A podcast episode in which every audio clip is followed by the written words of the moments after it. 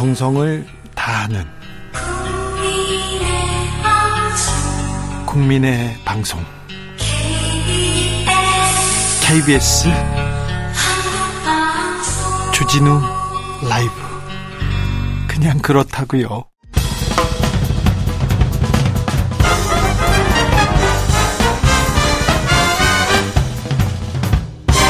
훅 인터뷰 훅 인터뷰 이어가겠습니다. 후쿠시마 오염수 문제 있었고요. 그다음에 홍범도 장군 흉상 철거 문제 있었고요. 아, 경제 성장률 계속 떨어져서 조만간 0%대로 떨어진다는 얘기 있었고요. 이동관 방송통신위원장 임명됐다는 얘기 있었고요. 그리고 이재명 대표 1년 됐다는 얘기도 있었습니다. 정치권 여러 가지 얘기 두루두루 얘기해 봅니다. 외교통, 경제통, 안보통입니다. 유승민 전 국민의힘 의원 모셨습니다. 어서 오세요. 예, 반갑습니다. 유승민입니다. 네, 전 국방위원장입니다. 명국방위원장으로 네 군에서는 또 이렇게 신망이 높아서 그 이게 그 얘기부터 물어볼게요. 예. 홍범도 장군 동상 예. 철거 논란 어떻게 보셨습니까? 국방부나 육사가 아무 생각 없이 한 것 같고 제가 이걸 보면서 아 우리 윤석열 대통령, 윤석열 정권이 국민 통합과 완전히 거꾸로 간다. 이렇게 이 뉴라이트라고 있잖아요. 네. 뉴라이트 사관 아주 극우적인 그런 사관 이게 이제 건국절 논란 네. 이런 거하고도 맞닿는데 우리 헌법에 그래 돼 있습니다. 3.1 운동으로 건립된 대한민국 임시정부의 법통을 계승한다 이렇게 아주 헌법 전문에 딱 네. 돼 있거든요. 헌법 정신이죠. 그럼요. 근데 그걸 가지고 왜 이렇게 역사를 좁게 해석하고 자꾸 국민 통합하고 멀어지면서 홍범도 장군의 흉상을 철거한다는 거는 이겁니다. 홍범도 장군은 1962년에 박정희 대통령이 건국 훈장을 추서하시고요. 예. 2016년인가요? 그 제가 국방에 있을 때인데 네. 그때 박근혜 대통령이 네. 우리 잠수함을 홍범도 함이라고 네. 명명을 하는 네. 그런 일이 있었거든요. 그리고 윤석열 대통령이 지금 어 홍범도 장군이 흉상을 육사에서 철거한다. 이거는 박정희 박근혜 대통령이 했던 것조차도 네. 지금 부정을 하는 거기니까 예. 이거는 뭐 진보 보수 안에서도 보수 안에서도 오히려 이거는 굉장히 지금 보수 안에서 분열이 일어나는 이런 이슈거든요. 예. 거기다가 홍범도 장군 이외에 나머지 네 분 계시지 않습니까?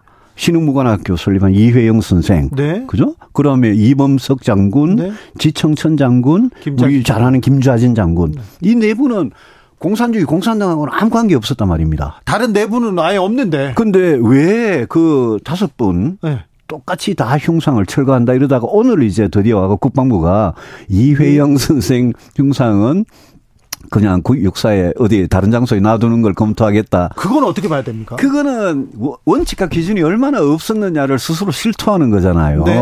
그렇잖아요. 그래서 아 저는 이거는 아니다. 윤석열 대통령께서 우리 광주에 지금 광주시장이 정률성 역사공원을 만든다 그러잖아요. 네. 국민 세금으로 저는 그거는 잘못됐다고 봅니다. 그 사람은 명백하게 중공인민해방군 네. 중공에 그 다음에 북한의 인민군 군가를 거기 만들죠. 공가도 만들고 그거는 그 사람은 안 돼요. 그러니까 그거 안 된다까지는 좋아요. 그런데 지금 홍범도 등 이 장군 등이 이 독립 전쟁의 영웅에 대해서 지난 보수 진보 정권 공통적으로 독립 영웅으로 우리가 추앙해온 이분들에 대해서 네. 이렇게 하는 거 이거는 아 정말 이런 식으로 이념적으로 이 정권 스스로가 편향되게 역사에 대해서도 편향되게 이렇게 가면 이거는 국민들 지지 못 받는다. 네.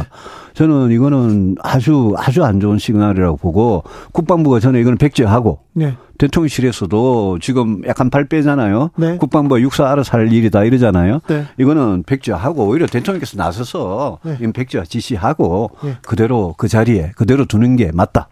그렇게 봅니다. 독립 영웅에 이렇게 빨갱이 공산당 딱지를 이렇게 붙이는 것도 좀 그런데요. 독립군 동상 철거하고 거기에 백선엽 장군 동상 세우겠다. 이것도 조금 그것도 이상하죠. 백선엽 장군을 현충원에 이제 모셨잖아요. 네.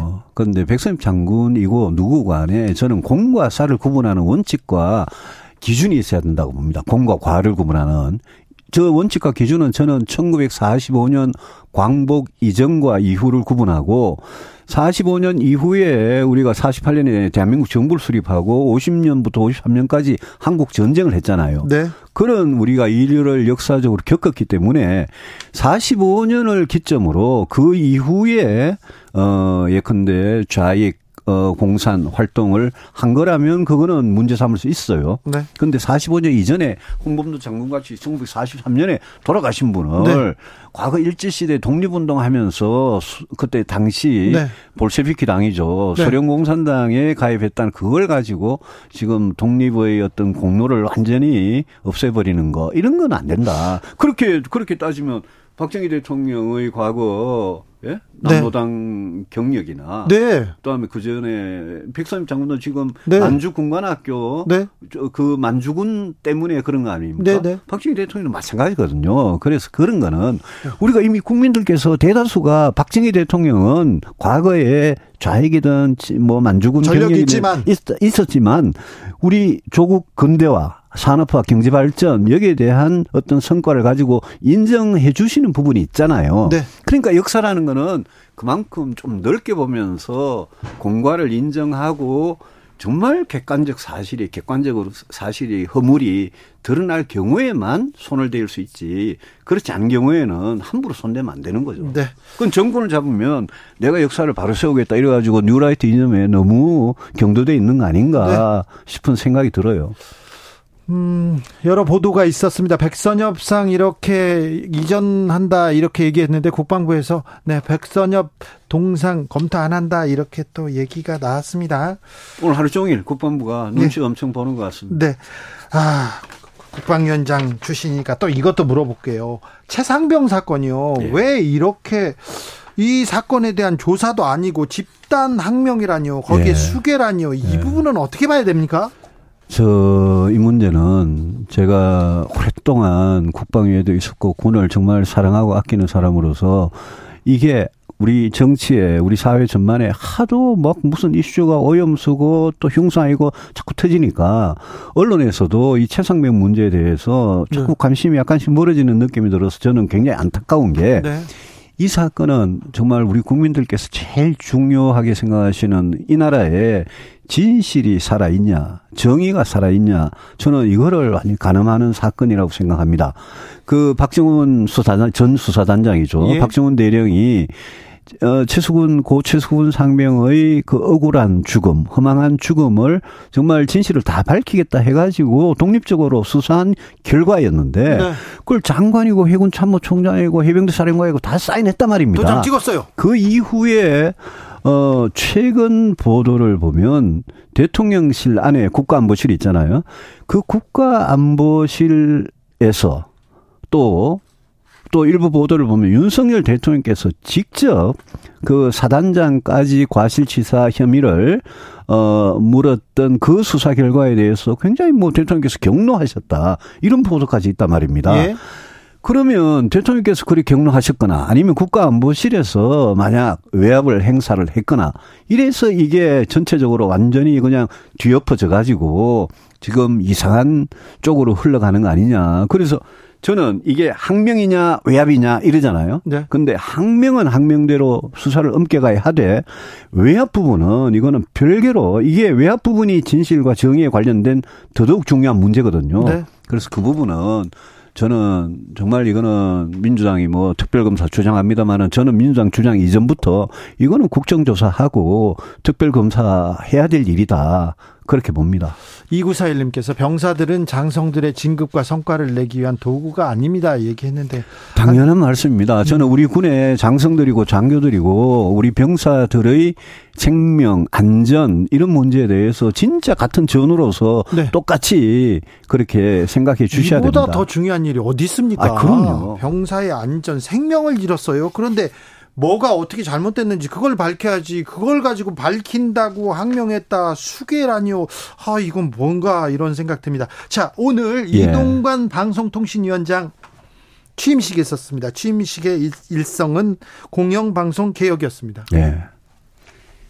그 오늘 저도 취임식에서 그 이동관 신임 방통위원장이 하신 말씀 저도 봤습니다. 봤는데 그 중에 말은 그럴듯한 말들이 좀 있었어요. 예컨대 공영방송이 정치적 중립성, 독립성을 확립을 하겠다든지 뭐 이런 말들이 있는데 기본적으로 윤석열 대통령께서 이동관이라는 분을 그 자리에 갖다 앉힌 거는 그거는 정말 어떻게 보면 KBS, MBC, YTN 같은 이런 공적으로 소유되고 지배되는 이런 공영방송에 대해서 정권의 기관지로 만들려는 그거는 언론 장악이다. 네. 방송 장악이다. 저는 그렇게 봅니다.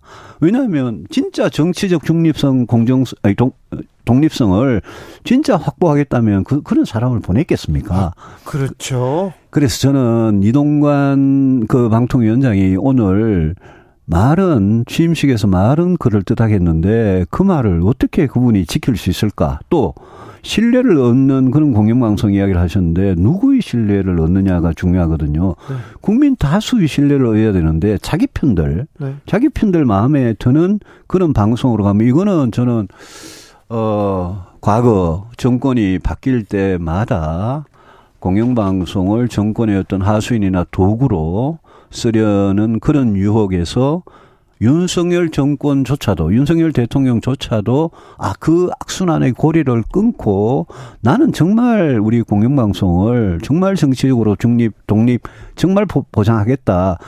그런 과거 정권하고는 좀 차원이 다른 쪽으로 나아가지 못하는 게 저는 굉장히 안타깝습니다. 예. 이동관 방통위원장은 이명박 정부 시절에 공영방송 개혁을 퇴행시켰다 이런 지적을 받던 분이잖아요. 그렇죠. 네. 이건 명확한 명확한 역사인데 방통위원장뿐만 아니라 많은 경우 많은 인사들이 너무 MB 정부 시즌 2로 네. 지금 가고 있어서 아니 지금 새로운 시대에 맞는 인재풀이 그렇게 없나라는 생각이 들고요. 예. 오늘 이야기한 것 중에 한 가지 이런 게 있어요. 포탈이나 SNS 예. 예컨대 유튜브 같은 거 네. 거기에서 가짜 뉴스나 괴담을 선동하는 이런 걸 엄단하겠다 그러는데 그런 것도 잘 보셔야 될 게 지금 유튜브에서 진짜 말도 안 되는 명예훼손을 하고 가짜 뉴스를 퍼뜨리는 거는 네. 그거는 진보 쪽에서만 하는 거 아니거든요. 네. 보수 쪽에서도 극우 인사들도 그거 하거든요. 예. 그래서 진짜 방통위원장이 제대로 해보려면 포털 SNS뿐만이 아니고 네. 우리 뭐 지금 공영 이 공중파 방송들 예.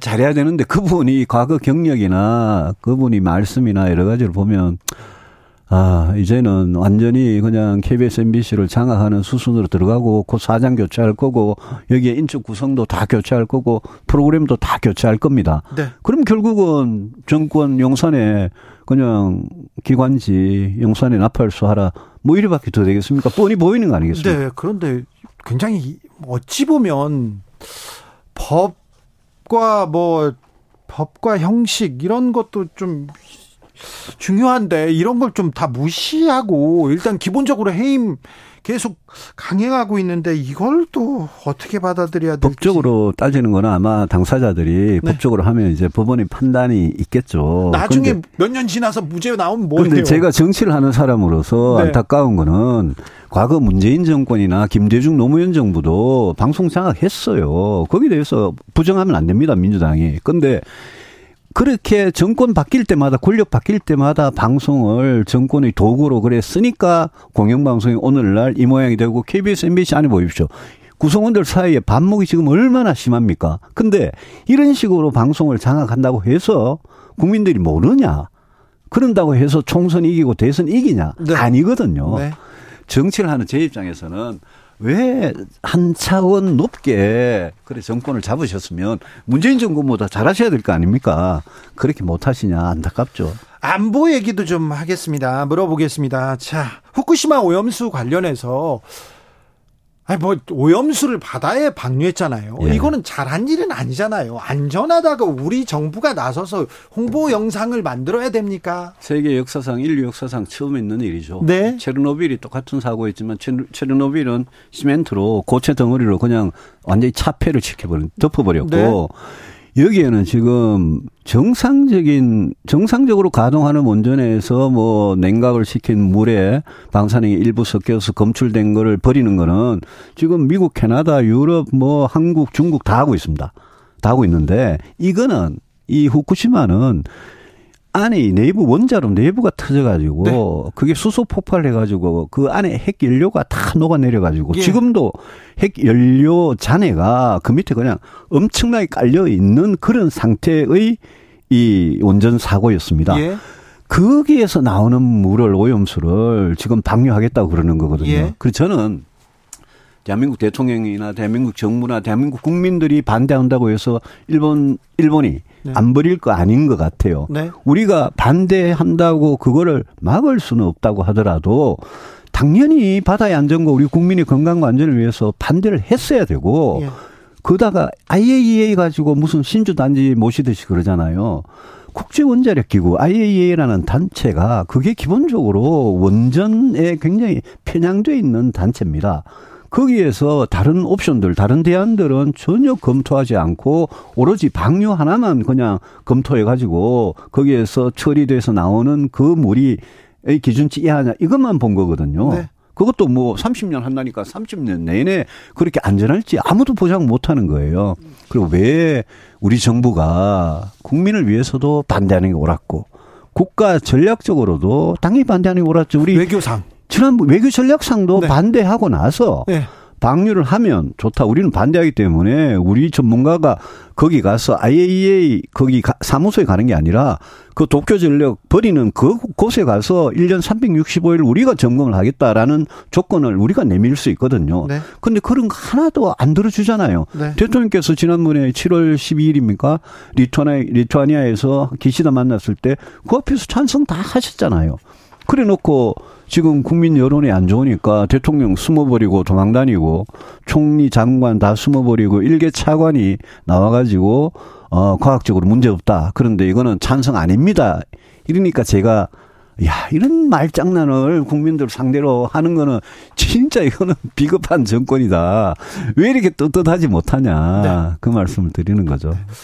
외교, 안보, 국방 어, 그 다음에 언론, 이 부분에 대해서도 너무 한쪽, 그리고 너무 좀 극단적인 시각을 이렇게 가지고 있는 거 아닌가, 이렇게 생각합니다. 이명박 정부 시절에 뉴라이트 인사들 모셔다가 써가지고 실패한 경험 있는데, 계속해서 그 우를 다시 범하는 거 아닌가 이렇게 우려하는 분들 좀 있습니다. 우리 역사 문제 아까 다시 돌아가면요. 네. 예컨대 뭐 정광훈 목사나 네. 우리 저 김문수 지금 노사정위 네. 거기 위원장이나 이런 분들이 뉴라이트 사관을 가지고 우리 건국절 네. 과거 일제 시대 35년 동안 우리 독립운동 그거를 자꾸 부정하고 우리 헌법도 부정하면서 자꾸 건국절 논란에다가 무조건 좌익 공산 쪽만 때려잡는 네. 이런 식으로 가는데 저는 그렇게 생각하면 저는 민주당이든 국민의힘이든 누구든 대한민국에서 좀 대한민국의 정체성에 맞게 정치를 하려면 그러면 과거 일제시대였던 거기에 이은 친일 있잖아요. 친일. 네. 친일 그것도 하면 안 되고 네. 저는 종북도 하면 당연히 안 된다고 생각을 네. 합니다. 친일도 종북도 안, 아닌 그걸로 해야 돼. 지금 윤석열 정부 하는 거 보면 누군가가 많은 국민들께서 야, 이건 진짜 좀 친일 정권 아니냐. 이렇게 비판해도 할 말이 없는 거죠. 네. 민주당 얘기도 물어볼게요. 이재명 어, 민주당 대표 취임 1년 맞았습니다. 자, 어떻게 평가하십니까? 지난 1년이 민주당은 야당도 아니고 완전 바보들이죠. 바보, 예? 예? 바보들이죠. 아니, 이 이재명 대표의 민주당. 이 민주당이 저 의석을 가지고 예. 국민을 위해서 정치 발전을 위해서 또 윤석열 정부를 제대로 견제하기 위해서 아무 역할을 못하고 이재명 대표한테 그냥 엮여가지고 1년 동안 질질 끌려왔거든요. 네. 저게 무슨 야당입니까? 바보, 바보들이죠. 민주당이 저렇게 바보짓을 하니까 윤석열 정부가 지금 잘못하는 것들 있지 않습니까? 오염수든 양평고속도로든 뭐 홍범도 장군 흉상이든 뭐든 간에 네. 최상병 외압 수사 사건이든 네. 이런 것들이 전부 다 특검도 하고 국정조사도 하고 국민의 지지를 받아가지고 해야 될 일들인데 네. 아니 딱 국민의힘에서 윤석열 정부가 거부하니까 못하고 있잖아요, 지금. 아, 그래서 예? 제가 예? 민주당은요, 민주당은 지금 어떻게 보면 윤석열 정권의 도움입니다. 민주당은. 네. 저는 이재명 대표 체제가 바뀌지 않는 이상은 한국에 야당은 없다 지금. 예? 제대로 된 제대로 된 야당은 없는 거죠. 자 검찰이 계속해서 소환하고 재판에 불려 다니느라고 할 수 있는 게 없었다. 검찰이 탄압하기 때문에 어쩔 수 없다. 이 얘기는요. 생각해 보십시오. 상식적으로 생각해 보십시오. 이재명 대표 주변에 안타깝게 다섯 분이나 목숨을 잃었습니다. 거기에다가 대전 대장동에 백현동에 성남 FC에 또 예, 쌍방울에 지금 나오는 혐의들만 하더라도 제대로 된 정치인이라면 아 내가 이런 혐의를 받고 있으니까 깨끗하게 대표직에서 물러나고 국회의원의 어떤 특권 방탄 이런 거 하나도 안 하고 내가 검찰 조사를 받고 사법적으로 내가 무죄를 받으면 다시 정치 복귀하겠다라는 게 정상이죠. 근데 이재명 대표가 1년 동안 자기와 자기를 지지하는 세력 세력들 그다음에 지금 총선을 앞두고 양쪽에 제일 무시무시한 칼이 공천권 아닙니까? 네. 공천권 가지고 휘두르고 이러니까 민주당에도 진짜 극소수를 제외하고는 양심적인 그런 목소리가 안 나오고 있잖아요. 그게 윤석열 정부의 잘못하고 있는 거를 다 도와주는 거 아닙니까? 그래서 저는 국민들께서 민주당이 얼마나 지금 한심하게 하고 있는지 야당 역할을 못 하고 있는지 똑바로 보시고 민주당한테 정말 저, 저는 이런 상태에서 민주당이 예컨대 30% 가까운 지지를 받고 국민의힘도 비슷한 지지를 받는 양쪽 다 못하는데 둘 다 똑같이 못하는데 이런 상태는 한국 정치를 정말 이거는 퇴보시킨다. 네. 그래밖에 말씀드릴 수가 없죠. 국민의힘에서 나오는 수도권 인재난 이 부분은 좀 사실로 봐야 될 것 같습니다. 그래서 원희룡이 나와야 된다. 나경원이 나와야 된다. 이런 얘기 나옵니다. 그리고 한동훈 장관 선대위 차출론도 나옵니다. 저는 뭐 지금 윤석열 대통령이 100% 장악하고 있고 공천권 나오면 100% 장악하고 있는 당이니까 이제 대통령 뜻대로 할 겁니다. 뭐 김기현 대표나 지도부는 대통령 뜻대로 움직이는 분들이고 그러면 이제 방금 말씀하신 수도권 위기론 수도권 위기론 이게 무슨 새로운 이야기 전혀 아니거든요. 네. 우리는 뭐, 뭐, 지난 2020년 총선에 121석 중에 네. 서울, 인천, 경기 121석 중에 단 16석 밖에 못 얻었고 네. 그 이후에 대선 때 반짝 또 지방선거 때 반짝 괜찮았다가 지금도 여론조사를 보면 서울, 인천, 경기가 굉장히 안 좋습니다. 네. 그런 상황에서 모르겠습니다. 제가 개별 정치인들한테 아니면 인사들한테 뭐라고 평을 하진 않겠습니다만은 윤석열 대통령의 아바타 아니면 윤석열 대통령과 거의 뭐 생각이나 행동이나 정치적 센스가 일심동체인 그런 분들로 수도권에서 선거를 치른다? 그거는 지금 있는 윤석열 대통령, 윤석열 정부에 대한 어떤 국민의 지지의 그 한계 있지 않습니까? 예. 그걸 전혀 못 깨죠. 그래서 수도권 위기로 나오는데 참 제가 보기에는 어 이상한 이름들이 나오는구나 이런 생각이 듭니다. 알겠습니다. 이상한 이름이에요?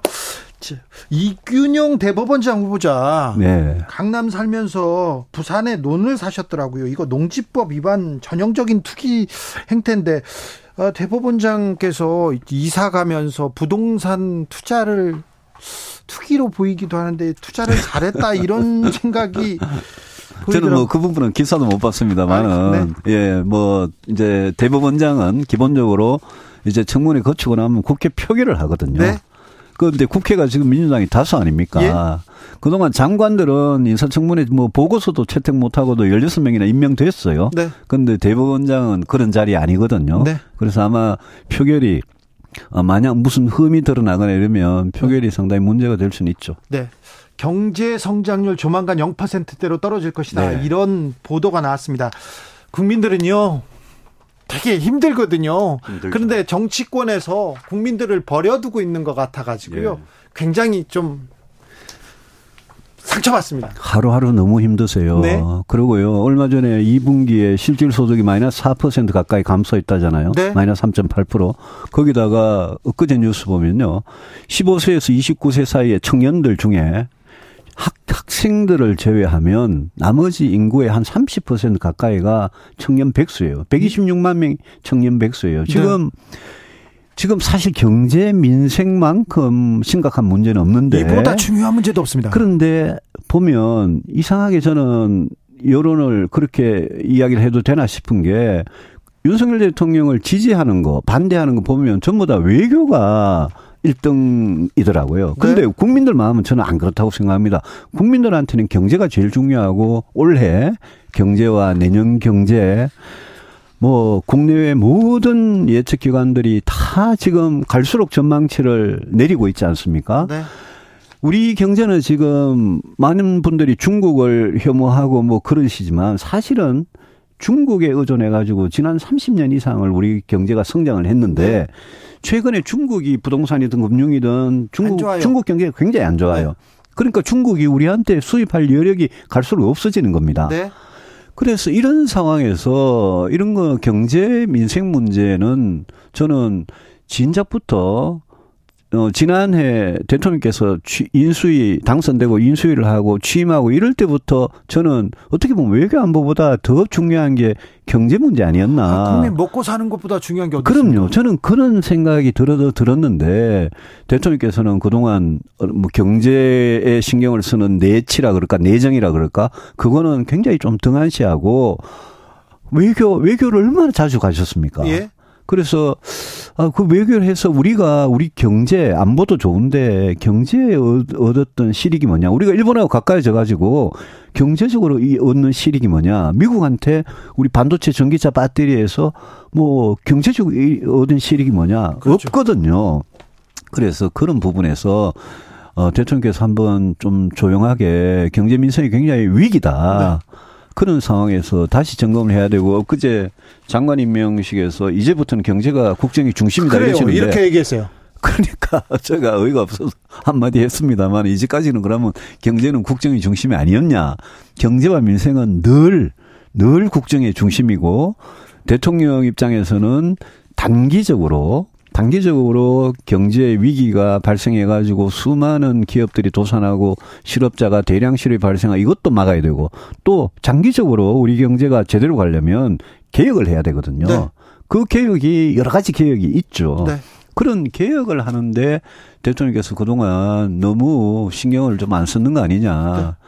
그런 안타까움이 있습니다. 이제부터 국정 중심은 경제다 이렇게 얘기하면서 홍범도 장군 동상 얘기하고 있으니 아이고 국민들은 좀 가슴이 터질라고 합니다. 아 그래서 진짜 쓸데없는 짓을 하는 거예요 지금. 네.